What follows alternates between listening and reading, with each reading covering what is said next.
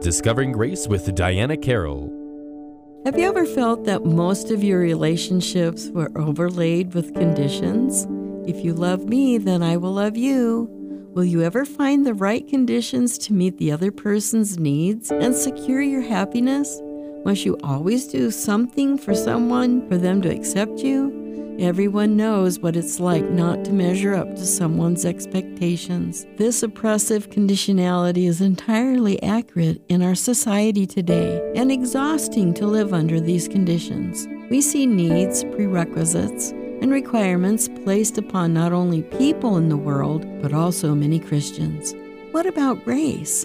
Grace is the outpouring of love that seeks you out when you have nothing to give in return. This love is not about preconditions or approval. It's about being loved when you are undeserving of that love, a gift of God's grace, pure and simple. An unhappy relationship is where you continuously feel like you're being evaluated and falling short of someone's acceptance. The gospel liberates you from the judgment of God and man you need a Savior. It is an unconditional love that relieves the pressure of demands, forgives all our failures, and replaces our unrelenting fears with faith.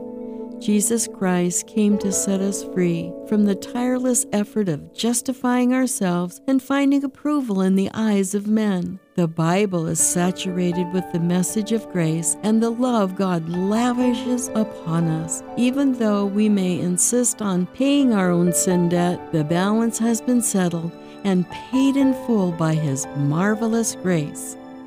This has been Discovering Grace with Diana Carroll. To learn more, visit Diana's blog at dianasdiary.com.